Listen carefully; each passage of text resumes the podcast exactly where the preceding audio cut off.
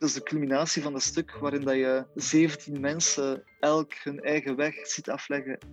Het zijn 17 mensen die elk iets anders aan het doen zijn en die toch allemaal diezelfde ritmes hebben en daar heel duidelijk als een eenheid staan en elkaar ook helpen met stem. En, en dat is voor mij wel het orgelpunt van de voorstelling. Welkom bij Spring in het Diepe. In deze podcast ga ik, kunstjournalist Luc Hezen, in gesprek met makers wiens werk te zien of te beleven is op Spring in Autumn van 27 tot en met 31 oktober 2021 in Utrecht. Any attempt will end in crushed bodies and shattered bones. Zo heet de voorstelling van de Vlaamse choreograaf Jan Martens. Een bonte verzameling van 17 dansers met uiteenlopende leeftijden tussen 15 en 68 jaar wervelt over het podium. Het stuk gaat over het individu dat onderdeel is van een groep, maar zich er tegelijkertijd tegen afzet en probeert zijn eigenheid te bewaren.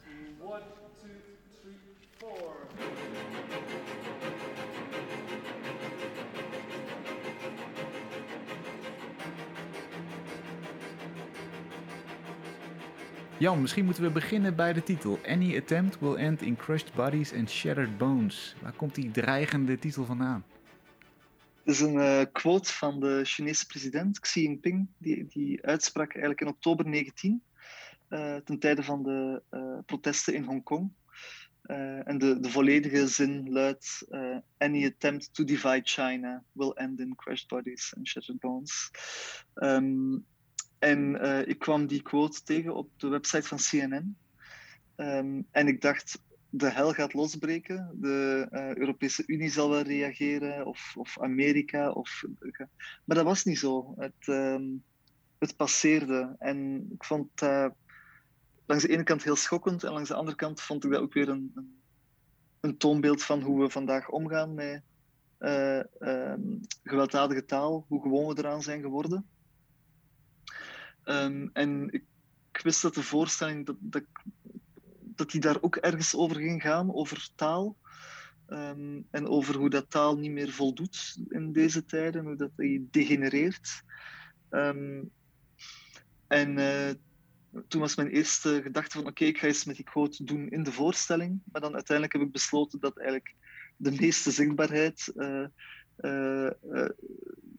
zou opgeleverd worden door, door het als titel te nemen. Omdat is, ja, vaak dan de gesprekken erover gaan, waar komt die titel vandaan en kan ik dit verhaal vertellen? En ik denk dat dat een belangrijk iets is om, uh, om nog bewuster van te worden. En toen was de voorstelling eigenlijk al bezig, als ik je goed uh, beluister. Was je al bezig met het die, die te ontwikkelen?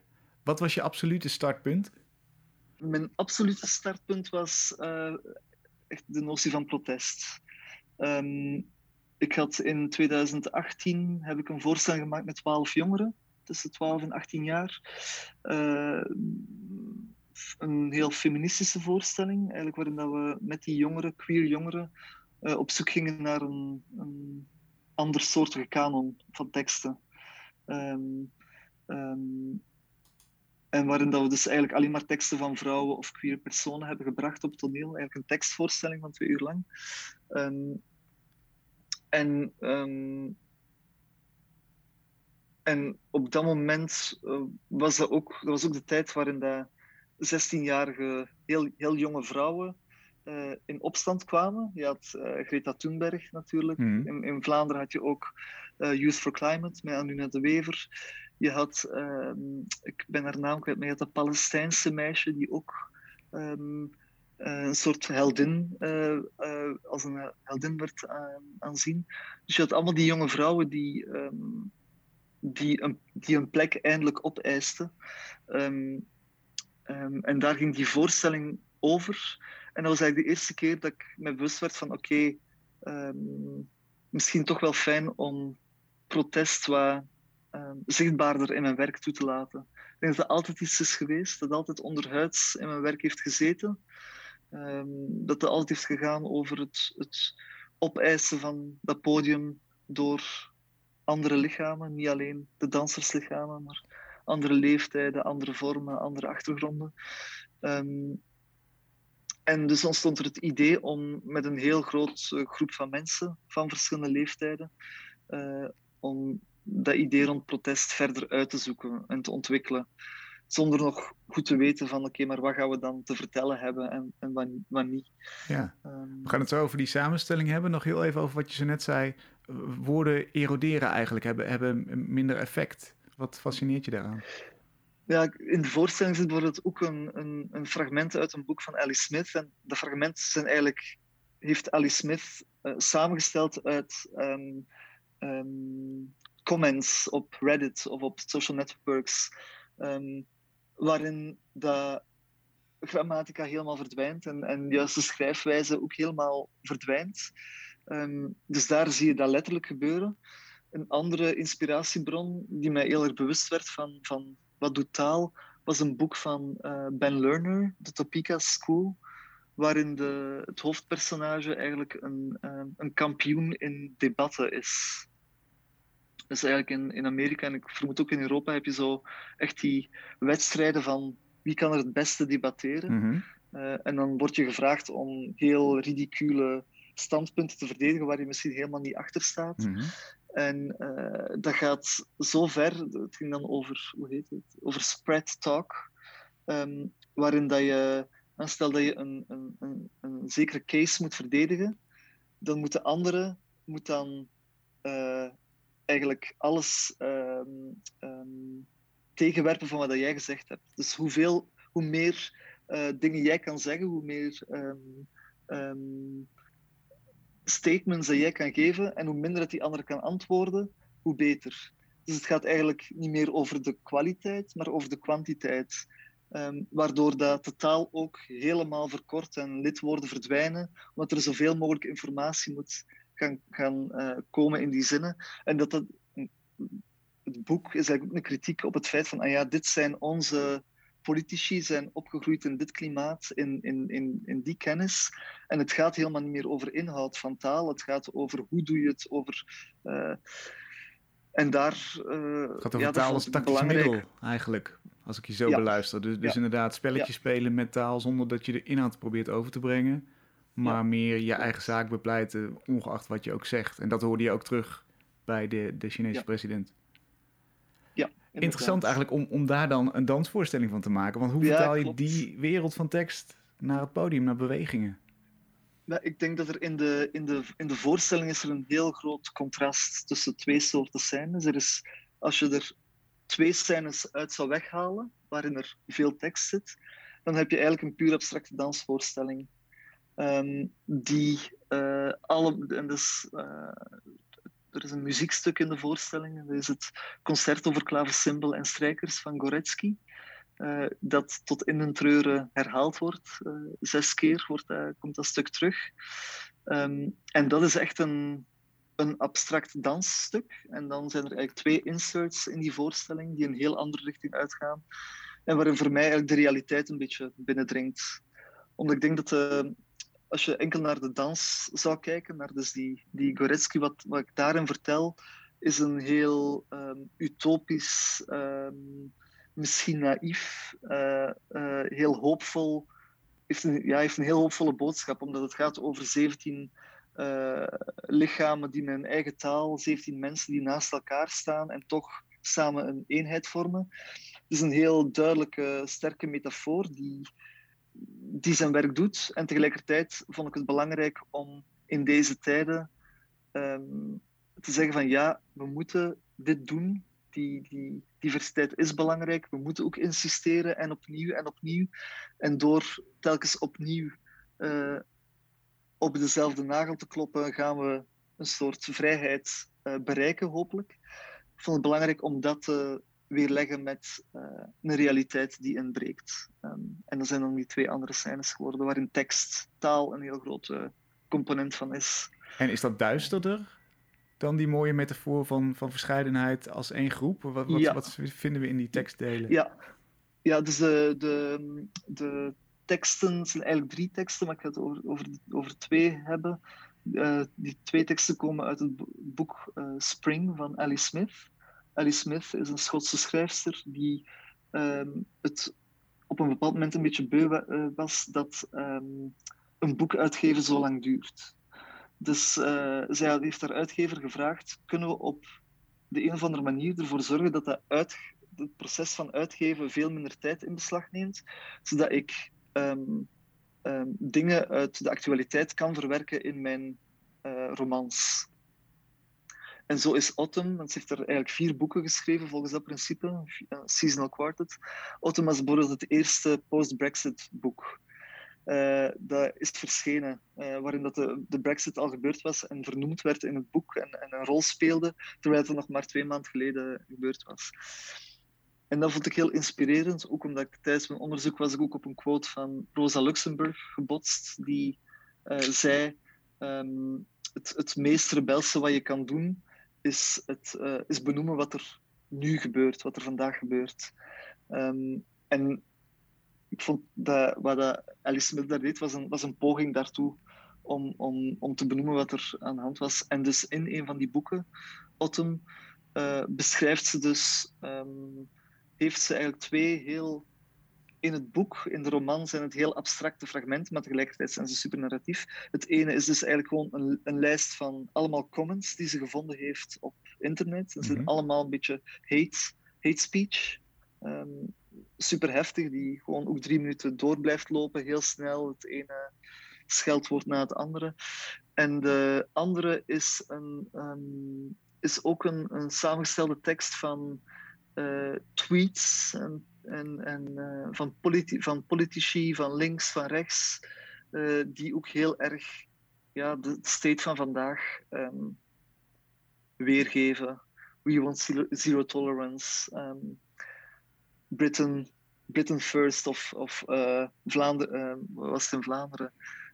Eigen volk eerst was een lange. Dus die dingen, die associaties komen er allemaal overheen, over al die mensen die een stem hebben, um, die door elkaar roepen en, de, en hoe moeilijk het is om, om je in die kluwen van taal en tekst en informatie weg te vinden. Denk jij dat die versplintering van het internet, al die stemmen die, die inderdaad over je heen komen, al die bronnen die je kunt bekijken en waar je je eigen waarheid uit moet filteren, is dat, um, is dat de reden dat, dat het, het woord erodeert? Dat mensen steeds harder moeten schreeuwen om, om over die, al die bronnen heen te komen?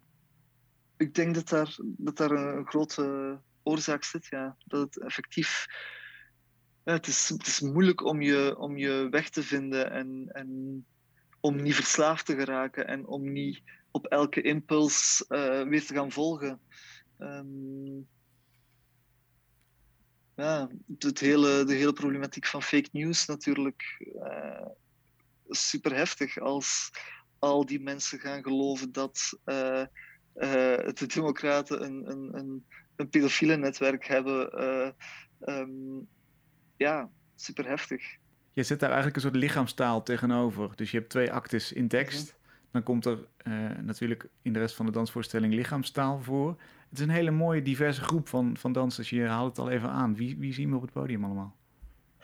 Um, ziet dus eigenlijk 17 mensen. De jongste is ondertussen 17 en de oudste is ondertussen 70. Um, ja, je ziet uh, dansers waar ik in het verleden al mee gewerkt heb. Um, dat zijn dan meer de twintigers, dertigers.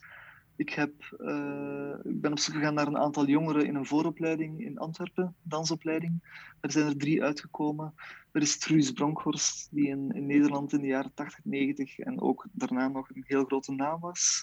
En nu dus 70 is en waar ik ook in het verleden al twee solo's mee heb gemaakt, tien jaar terug. En dan zijn er nog een aantal uh, veertigers en vijftigers die uh, uit het gezelschap Dance On komen. Dat is een Berlijns gezelschap uh, die enkel werken met dansers ouder dan 40. Um, dus het zijn wel allemaal stuk voor stuk professionele performers, niet allemaal dansers, maar ook, er zitten ook een aantal mensen die uit de mime komen of uit de performanceopleiding van Maastricht. Um, ja, voor mij was het gewoon belangrijk om, om al die verschillende achtergronden en, en, en talen naast elkaar te hebben, om daar ook geen waardeoordeel over te hebben. Uh, wat je vaak ziet is dat een bewegingstaal um, een bepaalde tijd in vogue is, laat ik maar zeggen. Um, soms is er een heel erge noot aan minimalisme of aan abst abstractionisme, is dat een woord? Abst abstract? Ik weet het niet. Voilà. Um, of je had dan de tijd waarin de danstheater een veel narratievere vorm van dans een hoogtepunt was. Ik vond het gewoon fijn om daar te zeggen van, ah ja, geen waardeoordeel, die talen naast elkaar, samen wel in één ritme. Ehm, ja, echt als een metafoor voor hoe het in de maatschappij zou kunnen zijn ook. Um, uh, die waardeoordelen, die eerste indrukken die we altijd hebben, die meningen die we ons vormen als we iets zien. Hmm. Eigenlijk voelt het als een statement om zoveel, zoveel lichamen naast elkaar te zetten, verschillende lichamen, verschillende leeftijden. Zet je je daarmee ook een beetje af tegen het idee van de danser als een, uh, een zwaar getrainde professional die geperfectioneerd is eigenlijk? Ja, ergens wel. Ik bedoel, het zijn allemaal wel heel zwaar getrainde, goede mensen, maar ze zijn. Um, ik denk wat, wat dat. Ja, wat dat belang.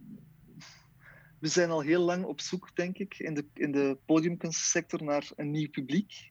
Um, en de, we raken er meer en meer van overtuigd dat, uh, dat we een nieuw publiek ook gaan kunnen bereiken als we ander soort mensen op toneel zetten. Zodat mensen die komen kijken zich kunnen herkennen in wie er op toneel te zien is. En ik denk dat daar al heel wat uh, vooruitgang in is gemaakt, maar dat dat in, in sommige segmenten van de podiumkunstensector nog te weinig gebeurt.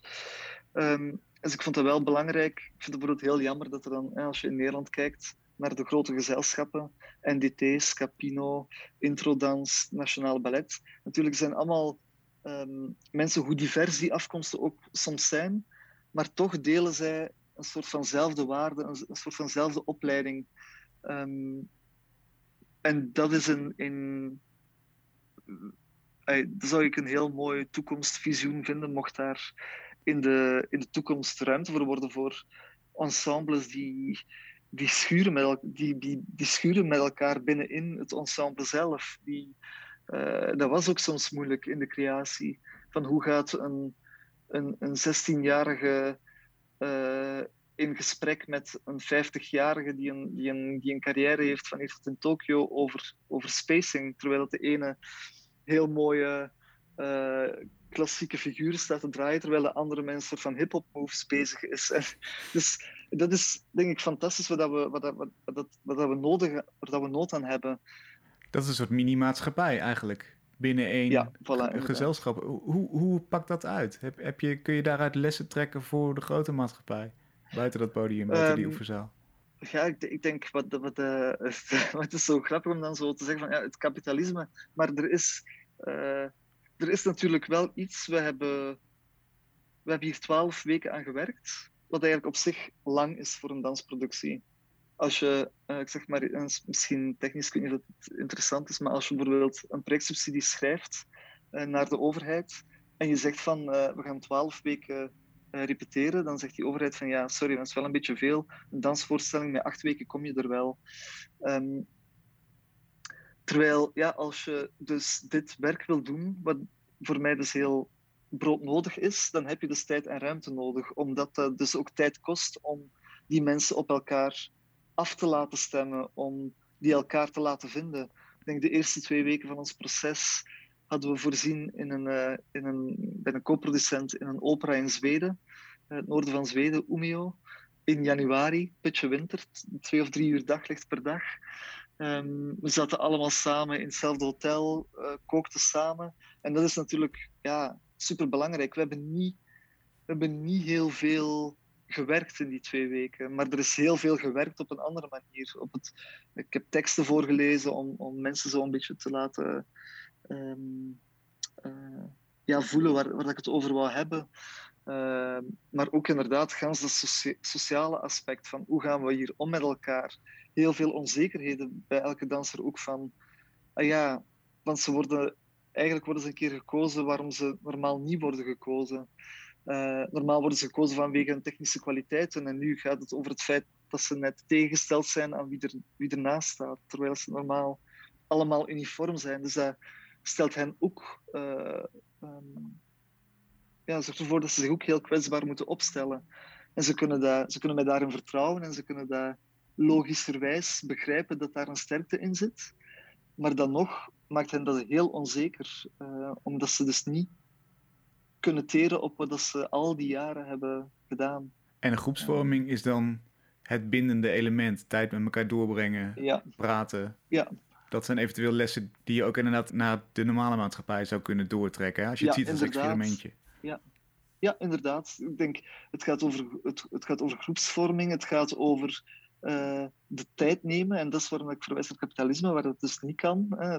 Dingen, dingen kosten...